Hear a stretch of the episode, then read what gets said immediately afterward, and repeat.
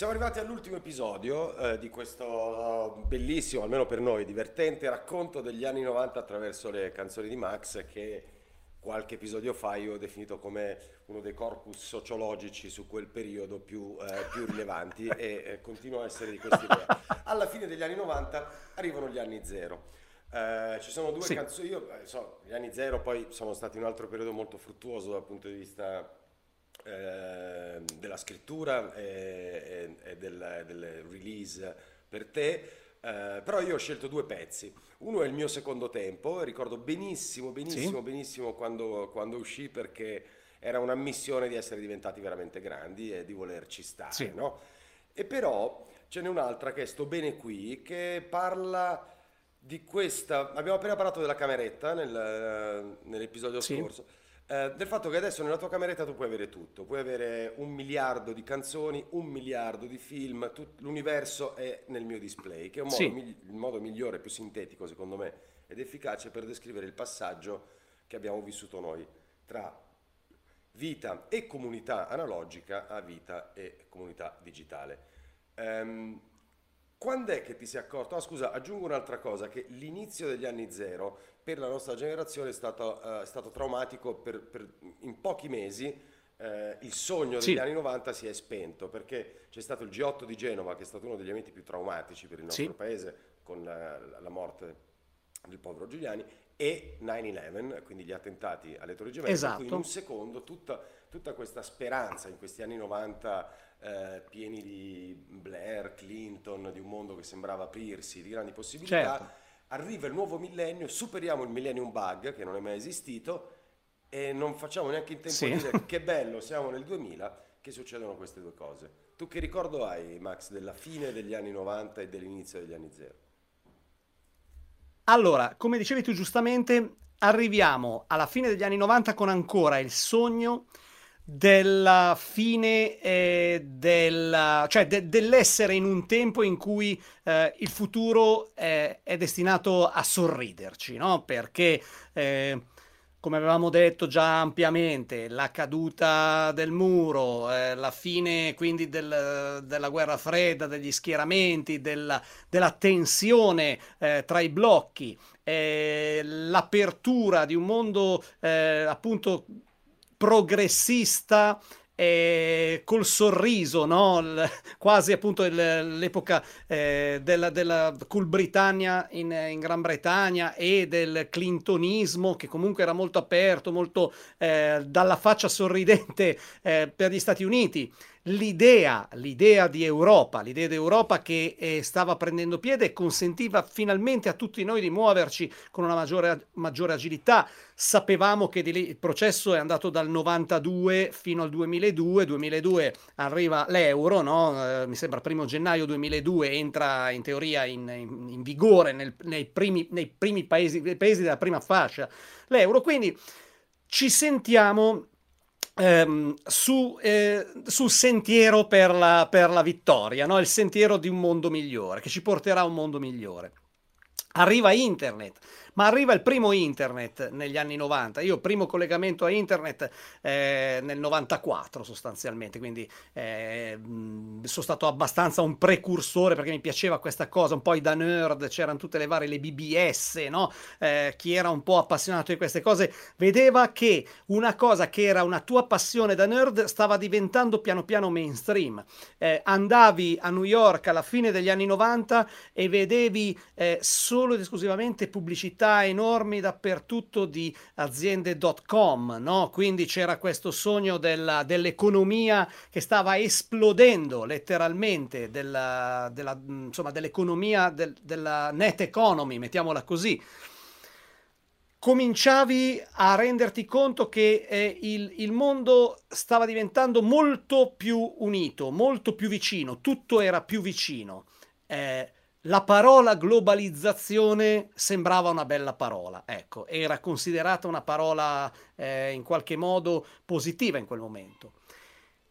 Arriviamo all'inizio degli anni 2000 e da Seattle, da Göteborg, eh, insomma da tutti i vari luoghi in cui comincia la contestazione all'idea di globalizzazione, quindi soprattutto è una contestazione che in quel momento arriva da sinistra, no? cioè non, non arriva dalla, eh, dal sovranismo, eh, diciamo, di destra nazionalista di oggi, arrivava da sinistra. Quindi era una voce critica e fuori dal coro di tanti ragazzi che eh, in qualche modo eh, il movimento no global nasce lì fondamentalmente, cioè si sviluppa, eh, si sviluppa lì. Noi mi ricordo proprio questi passaggi. Eh, Seattle Göteborg, dove c'erano già stati dei... Ehm, già era morto qualcuno, un, una, un ragazzo, una persona a Göteborg eh, con la polizia svedese. E poi arriviamo a Genova. Quindi lì c'è lo scontro, il G8 eh, e eh, contro il, eh, ehm, i, i, manifestanti eh, purtroppo è uno scontro, è un clash fatale che porta alla morte di una, di una persona, ma soprattutto accende la luce su ehm, una, una, violenza inusitata da parte eh, di chi era lì semplicemente per mantenere l'ordine. C'è un disegno no? per annientare eh, qualsiasi forma di, di, di, di, protesta leggermente al di sopra delle righe in quel, in quel, momento. Quindi ci si sveglia da un sogno. Io ricordo esattamente che ehm, G- quando c'era il G8 io ero in giro per lavoro, ero a un festival eh, musicale nel canton Grigioni, pensa, no? cioè, quindi in un posto eh, bellissimo in Svizzera, cioè, poi lì hanno la mania dei festival, sono molto bravi anche a organizzarli, eh, tutti con le tende in questo enorme altipiano. E stavo parlando con, eh, in questa intervista con la radio della, della Svizzera eh, Romanche, no? che, parla, che parla in quella lingua lì terrificante, che è il Roma, roman, romancio, credo che sia, è il Romanche, e eh, una delle quattro lingue ufficiali della Svizzera, no? Banca Nazionale Svizzera, c'è scritto, dice cos'è dialetto? No, è Romanche. E ehm, praticamente in questa intervista eh, io non sapevo nulla, mi venne detto, uh, avete saputo che cosa è successo a casa vostra a Genova? Eh, ed ero, eh, caddi dalle nuvole, no? Perché effettivamente eravamo rimasti senza, informazione per diverse ore, per, senza informazioni per diverse ore, la, la, notizia stava girando il mondo e eh, venivamo interrogati, sono, e, e, ci sembrava impossibile, no? La mia risposta fu, no ma eh, spero che non sia andata veramente così, spero che ci siano delle, delle spiegazioni diverse, spero che eh, non si sia creata una violenza così, anche perché si sapeva da tempo che eh, cioè basta, bastava, cioè, ossia non era una cosa che è esplosa e che poteva essere sfuggita di mano, c'è stato, ossia c'era una pianificazione di ordine pubblico che andava avanti da mesi, quindi dovevi sapere come, come gestire una situazione del genere. E invece no? scoprimmo dopo che era ben peggio di quello che sembrava il primo giorno. Questa è la cosa più incredibile. Esatto, esattamente, perché c'era proprio un disegno, eh, il, il, delirio, cioè il, diciamo, la mattanza organizzata. Sì, la mattanza organizzata, la macelleria dello Stato italiano. Mh, mm, Esatto. Poi hanno pagato. Di quel momento, no? E allora eh, si cominciò a capire che forse queste tematiche, eh, quest'idea di eh, pace universale garantita dalla globalizzazione eh, non era così, ehm, cioè non era stata venduta così. Certo, diventa un mercato unico, il mondo diventa tutto insieme, eh, ci saranno degli svantaggi sicuramente per voi perché ci sarà la delocalizzazione, ci saranno tante cose, ma è l'unico modo per permettere a tutti gli attori di crescere, no? E quindi è chiaro che tu avrai, ci smenerai qualcosa, eh, tu operaio italiano, ma avrai anche dei vantaggi perché nel frattempo si scoprì che poi invece che, che eh, in realtà c'era, era in atto uno scontro culturale, uno scontro eh, di, di, di, di, visioni del mondo, no? E quindi eh, cominciò a, si cominciò a capire che non sarebbe, andato, non sarebbe stato un secolo facile, fondamentalmente.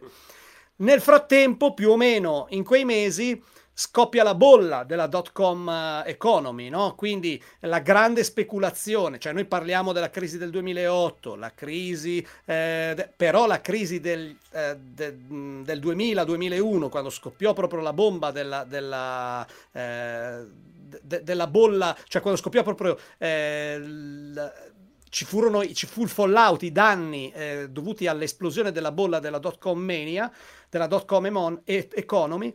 Eh, in pratica cos'era successo? Che eh, tutti avevano investito su questi meravigliosi titoli di internet, c'erano delle idee meravigliose, idee che erano moderne ancora, cioè che ancora oggi sarebbero da considerare moderne.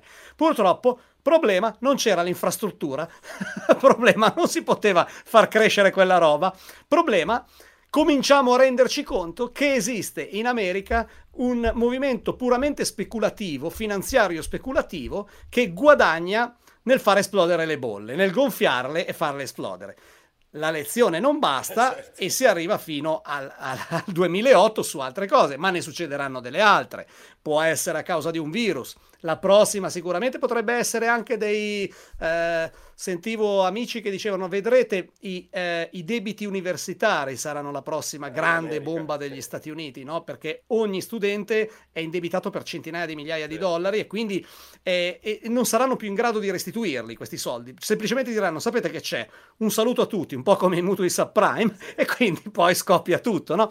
Cioè eh, ci rendiamo conto in quegli anni che eh, siamo ancora 2000-2001 eh, che è, è, un brusco risveglio, è un brusco risveglio. Il nuovo secolo non è poi sta grande, sta grande figata che ci avevano raccontato, finché poi non arriva il temibile 11 settembre il temibile 11 settembre che eh, io ricordo, come tutti ricordiamo dove eravamo, chi c'era ricorda dove era in quel momento, io ero sempre per lavoro a Monaco, conferenza stampa perché in un hotel, Monaco di Baviera, per la presentazione del disco che lì eh, in Italia si chiamava Grazie mille, lì mille grazie, perché non si sa, perché i tedeschi dicevano che era più comprensibile così. Comunque un'altra delle grandi storie, perché noi dire mille grazie. Ah, ok, vabbè, allora se voi dite, cioè, è uguale, però insomma, è un'altra delle cose che non ho mai capito nella mia vita, però insomma... Eh, cioè, st- però. E, mh, mm, e quindi eh, siamo in questa hall dell'hotel eh, di Monaco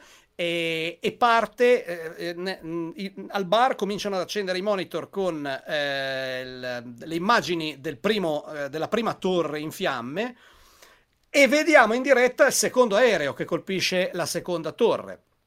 Quindi lì parte l'inferno.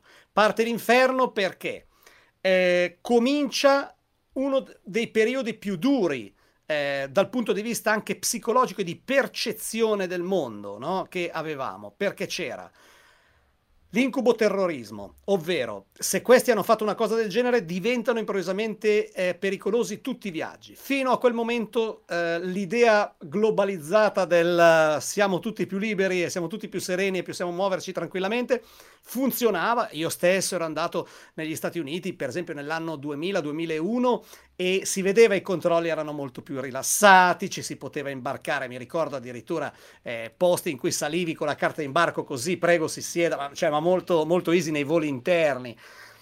Improvvisamente cambia tutto, il terrore. La paura diventa, eh, cioè eh, dopo che l'avevamo quasi dimenticata, noi italiani, il terrorismo, eh, la guerra fredda dimenticata, tutto dimenticato, eh, improvvisamente ritorniamo al terrore. Il terrore è nei confronti di eh, tutto ciò che è, rappre- cioè, che, che è vicino all'integralismo islamico e comincia la paura di viaggiare, la difficoltà, tutto ritorna a essere improvvisamente difficile. Quelle lunghe, non so se vi ricordate, eh, se anche tu ti ricordi eh, le file che a un certo punto, perché non sapevano come gestire tutto il problema della sicurezza, fare un viaggio in aereo era una rottura di palle incredibile e poi vi, vivevi anche con la paura. E lì è partito tutto, cioè improvvisamente, secondo me, il mondo moderno parte l'11 settembre. Sì. Perché? La paura diventa un elemento fondamentale eh, della vita moderna, mettiamola così, no? Cioè ritorna la paura, ma non la paura verso un altro da te organizzato e razionale, col quale puoi trattare, col quale puoi eh, gestire una dinamica di deterrenza. Io ho quattro missili più di te, tu ne hai una, hai una portaerei più di me, quindi ci veniamo incontro. Tempi. No, facciamo un po' di guerra a bassa intensità, cazzi tempi, nostri, ma non della, ti preoccupare. I bei tempi della guerra fredda. I bei tempi della guerra fredda. No, qui il nemico era contemporaneamente motivato, eh, non aveva paura di morire, era irrazionale per, de- per definizione, perché tutto ciò che sto dicendo una cosa impopolare, però tutto ciò che è religione e tutto ciò che è religione vissuta in maniera integralistica è irrazionale, no? Logicamente, perché si attacca a qualcosa che non ha nulla a che vedere con la ragione. E, ehm, quindi cominciamo a vivere in un, eh, in un clima di paura dell'altro, che chiaramente diventa anche paura eh, dell'Islam in generale, perché il passaggio è, è, è, è un attimo, no? Uno dice, ah, ma chi mi assicura che quelli... E quindi comincia tutto anche quel mondo di eh, controlli di cose, di, eh, le moschee, i centri islamici, attenzione, sospetto, sospetto nei confronti dell'altro.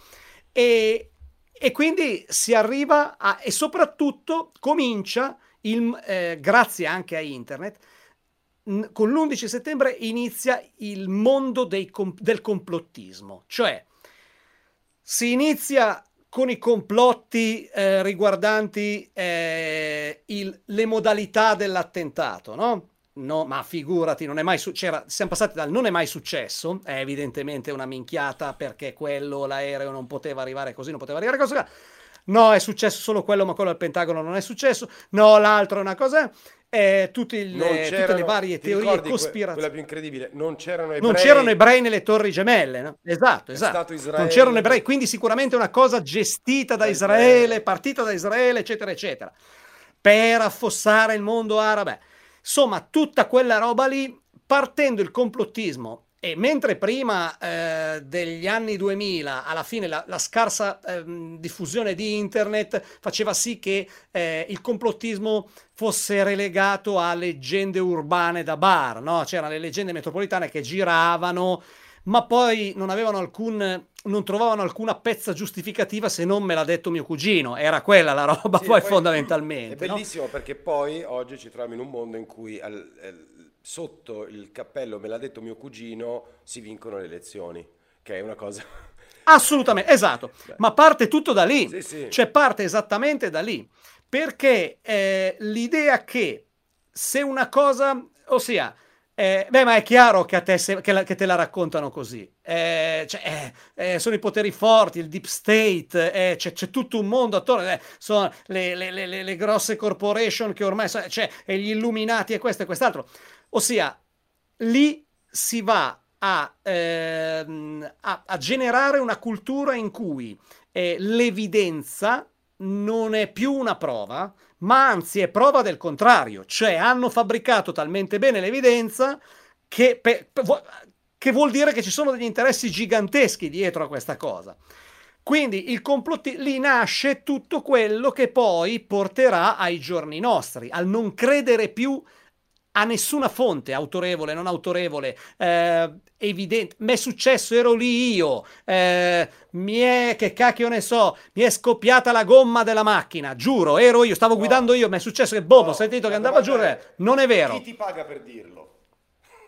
Chi ti paga per dirlo? Dietro? Questa è una cosa per i poteri esatto. forti, perché evidentemente se il fabbricante del tuo pneumatico esatto. è, eh, che cacchio ne so, eh, cinese, è evidente che tu stai facendo un lavoro esatto. per de- delegittimare i grandi, eh, insomma, i grandi produttori cinesi che sono minacciati dai, dai grandi gruppi americani o europei o quello che vuoi. Cioè, qualsiasi cosa diventa un pretesto e soprattutto proprio il fatto che una cosa sia evidentemente falsa la rende sicuramente vera. Cioè, cioè e, e, tutto, e, tutto, nasce da lì, no? Ma infatti io se posso sintetizzare, sono totalmente d'accordo con te. Questo meccanismo non può che nascere da due poli che sono veramente interconnessi, come dicevi bene tu, paura e irrazionalismo. Gli anni zero, eh, che arrivano sì. come promessa di ulteriore evoluzione, in realtà sono appunto uno stop.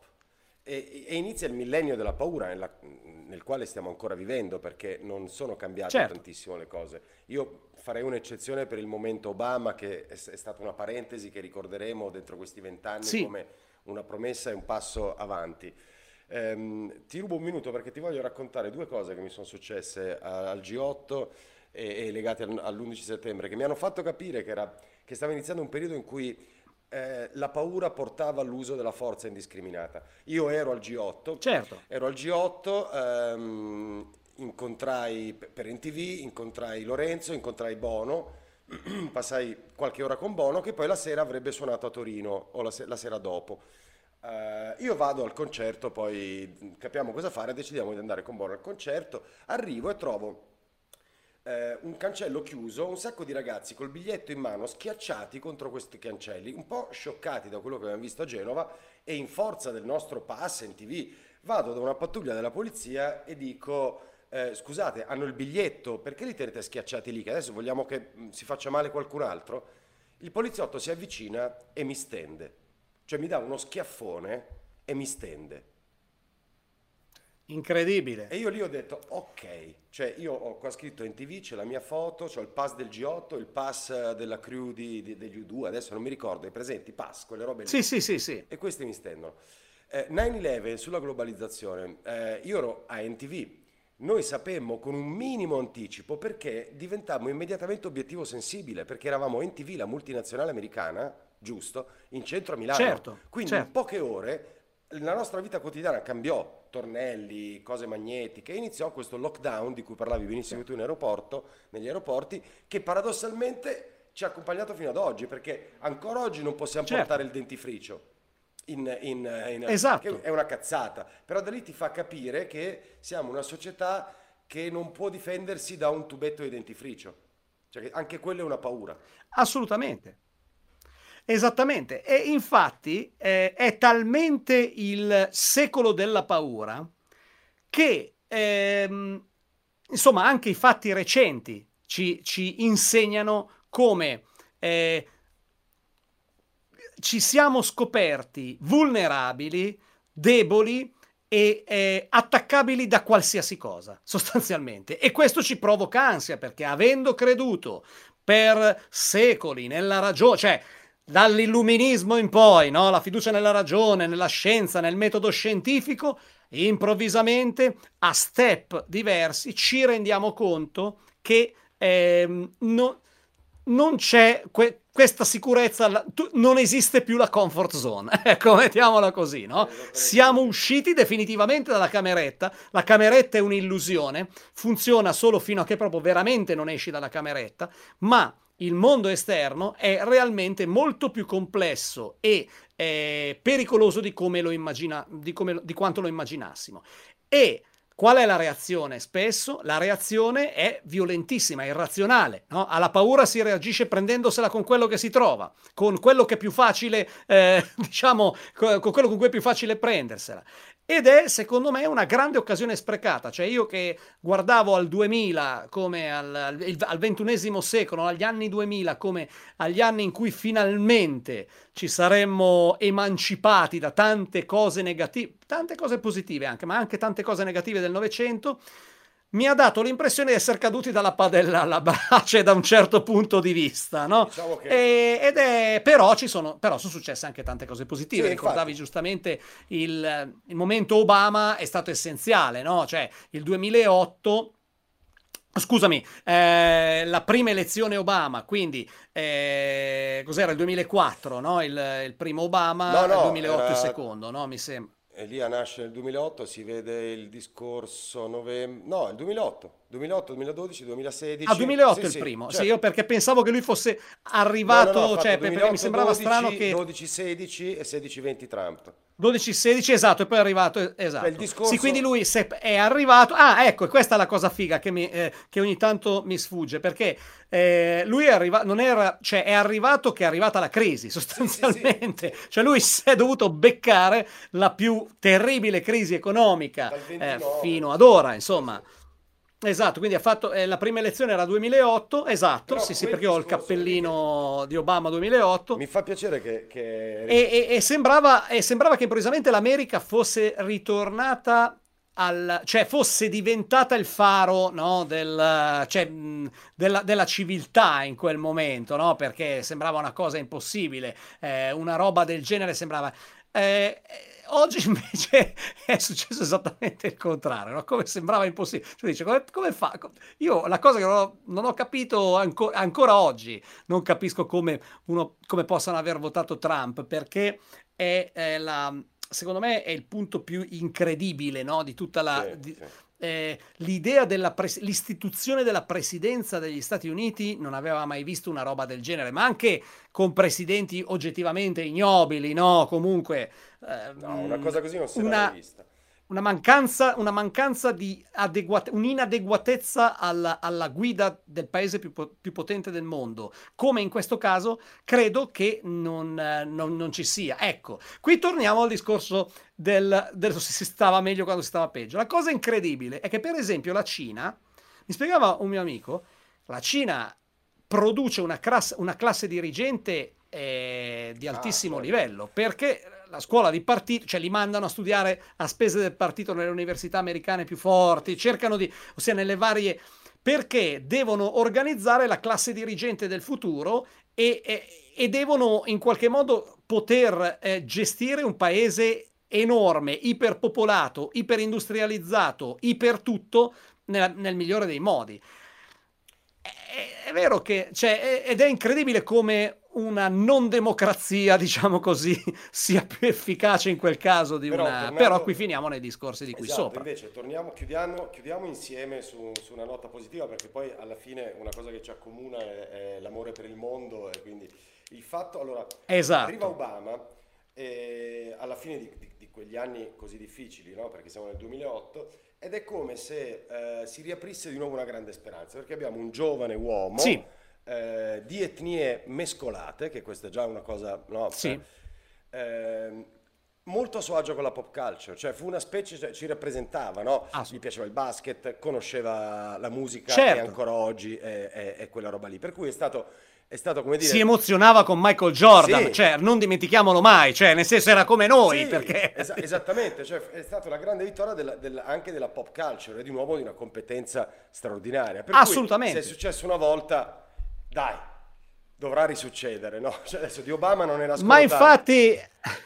Cioè, ma io infatti sono convinto che eh, io continuo a pensare, cioè dobbiamo sempre essere convinti che eh, il eh, sia, cioè che mh, questi tempi siano l'eccezione, non la regola, siano l'anomalia, l'anomalia nel flusso spazio-temporale. Io credo che comunque con difficoltà, ma s- si va sempre verso eh, il miglioramento, non c'è mai un arretramento eh, culturale, eh, diciamo, eh, ci può essere il medioevo, certo, dopo eh, la classicità, però poi a un certo punto arriva... Aspetta, il Rinascimento. Mi sta facendo... C'è un mio... Ma no, ma mi è partito Siri a caso in inglese però perché devo avergli detto ma come cazzo comunque niente io certe volte io ho paura che ci stiano ascoltando. Certo io temo che ci stiano ascoltando e qui scatta il complottismo no? Perché ci stanno ascoltando e qualcuno ha detto cosa stavi dicendo di Obama? Vabbè eh, io sono convinto che comunque le esperienze passate non vadano mai perdute. Ci sono dei momenti in cui eh, la, c'è la gente, la storia, insomma, prendono una sbandata, si, eh, un po' per paura, un po' per mancanza di memoria storica, ma poi penso e spero che le cose si raddrizzino. Quindi credo che non sia stato vano e credo che il, il, futuro, spero che il futuro degli anni 2000 sia roseo per noi, per i nostri figli, perché credo che comunque il progresso sia unidirezionale, no? Cioè, non, non so come dire, non, lo spero anch'io, non, non, lo spero non, anch'io. non, c'è un momento in cui puoi ritornare a un punto no. di prima, è cambiato tutto, non puoi tornare no. prima. Ok, adesso dunque abbiamo parlato degli anni zero, eh, ci aspettano, siamo già dentro gli anni venti, eh, io ti faccio una domanda difficile. Eh, io sono sempre stato convinto, fin dall'inizio, che, come ti ho già detto, che in realtà, eh, al di là delle, delle, delle, etichette, cantautore o quelle cose là, tu facessi un racconto della realtà con una tale sensibilità e un, e un tale affetto per, eh, per le persone normali, da poterti considerare con un termine che non si usa qui, che non mi piace, eh, diciamo un musicista impegnato, ma impegnato non nel senso di ideologico, nel senso che il tuo certo, racconto sì, della sì, realtà eh, trasmetteva un sentirsi parte di questa realtà, di descriverla e non avere paura di affrontare, nonostante eh, le tue canzoni più note siano eh, piuttosto leggere, no? Eh, sentimentali a certo. volte, certo. divertenti, eccetera, però poi abbiamo parlato eh, abbiamo parlato di eroina, abbiamo parlato dell'arrivo del populismo in Italia ai tempi della Lega, abbiamo parlato dell'emarginazione, della difficoltà della provincia. Adesso che eh, sta iniziando per tutti noi il terzo tempo, perché siamo nella maturità piena, no? Sì. Um, che, co- che, cosa, cioè, se, se, che, come ti suonano queste parole che ti sto dicendo? a me, è, diciamo, lusingano molto le parole che hai detto perché io ho sempre cercato di, eh, di raccontare quello che vedevo. Io ho sempre avuto una, una grande... Eh, mi sono sempre sentito parte del, del, del, mondo circostante e cercavo di raccontarlo come potevo, ehm, dal mio punto di vista senza, e forse è il mio difetto per quello di non riuscire a calarmi nei panni, eh, cioè non riesco a elevare troppo il, il, il punto d'osservazione perché comunque mi sento sempre un po' troppo dentro alle cose, alle cose de, della, della, della, mia realtà circostante, appunto come dicevo. Io credo che eh, se da qui in poi, cioè se qualcosa ho imparato in questi, questi decenni dagli anni 90 a oggi, no? insomma che ci lasciamo alle spalle, è che eh, l'unica, eh, l'unica cosa che può fare un, un, una persona che, che descrive, no? che, che descrive quello che vede è essere onesto e, e, per onesto non intendo, intendo semplicemente essere eh, sincero in quello, che, mh, in quello che racconti e, e, e sincero nelle, nelle, reazioni che quello che racconti ti, eh, ti, ti suscita, no? Cioè, eh, cercare di decodificare il tuo piccolo mondo capendo anche che il tempo passa, capendo che eh, il te stesso eh, di, di oggi ha necessariamente una eh, visione eh, diversa dal te stesso di, di, di, di, 30 anni fa, ma che le due cose non si, non si escludono, le due cose non, non ce n'era una giusta e, e, una sbagliata. Sono due punti di vista diversi perché il tempo passa anche per te, perché eh, a un certo punto dovrai lasciare spazio a chi sarà in grado di raccontare la realtà meglio di te. Però probabilmente ed è quello che io ho sempre pensato. A me piace lavorare anche, fare delle cose con artisti giovani che rappresentano loro, il loro tempo, eh, proprio perché secondo me è importante imparare da loro, ma soprattutto è importante lasciare loro lo spazio per raccontare la loro generazione, per raccontare la loro contemporaneità. Ma da un altro punto di vista sono convinto che eh, anche la nostra contemporaneità di noi cresciuti eh, per non dire vecchi, però insomma perché, di chi eh, come noi eh, ha visto il mondo cambiare e deve adattarsi e qui, mm, a, a, a, al cambiamento di età, al cambiamento di ruolo sociale, eh, si passa da figli a, genitori, si passa da eh, quello che poteva permettersi di, di dire e fare determinate stronzate, diciamo così, a quello che deve andare al colloquio con i professori e quindi deve cercare di avere un minimo di, di credibilità, sempre con la vocina che dice guarda che sei un peer, cioè è inutile che vai a dire che tu di qua e di là. Quindi eh, però forse eh, r- raccontare quello che noi siamo, cioè l'ultima generazione, mi, mi, piace pensare che siamo l'ultima generazione che ha visto il mondo di prima, il mondo before, e, ehm, e, e, e che è entrata in qualche modo ha accompagnato eh, gli altri, abbiamo accompagnato sia i nostri genitori che i nostri figli nel nuovo mondo, no? Non so come spiegare, siamo forse i, i, i, caronte della, eh, tra il Novecento e, la modernità più, più, eh, più, attuale. Quindi forse questo ruolo un pochino ce l'abbiamo, perché ci permette di perché grazie a questo essere così, ad avere tenuto il piede in due, eh, in due scarpe, proprio per motivi di, di, di, di tempi che abbiamo vissuto, eh, in qualche modo ci permette di capire il mondo moderno senza dimenticare da dove arriviamo. Quindi forse il nostro ruolo è questo. Finché siamo qui saremo l'ultima generazione ad avere gli strumenti per decodificare eh, quella roba là che oggi è quasi dimenticata, che i ragazzi di, di oggi magari tenderanno a dimenticare sempre più perché perché consumano alla velocità della luce i contenuti, magari poi li riscoprono da grandi, ma poi a volte è troppo tardi, diventa retrospettiva la cosa, non è il tuo presente. No? Noi sappiamo che è stato tutto il nostro presente, continuiamo a vivere in una sorta di presente esteso e quindi forse il nostro ruolo è quello di essere dei, degli osservatori privilegiati, eh, siamo i traduttori tra la cultura degli alieni, tra la lingua degli alieni e la lingua dei terrestri, no? Siamo quella roba lì, siamo la specie che è stata rapita dagli alieni e ritornata e, e quindi adesso deve raccontare un po' sia agli uni che agli altri. Diciamo che sei riuscito eh, raccontando il microcosmo di un bar di provincia a parlare di cose che toccavano in realtà la vita di tutti e questo insomma non è una cosa così, così comune.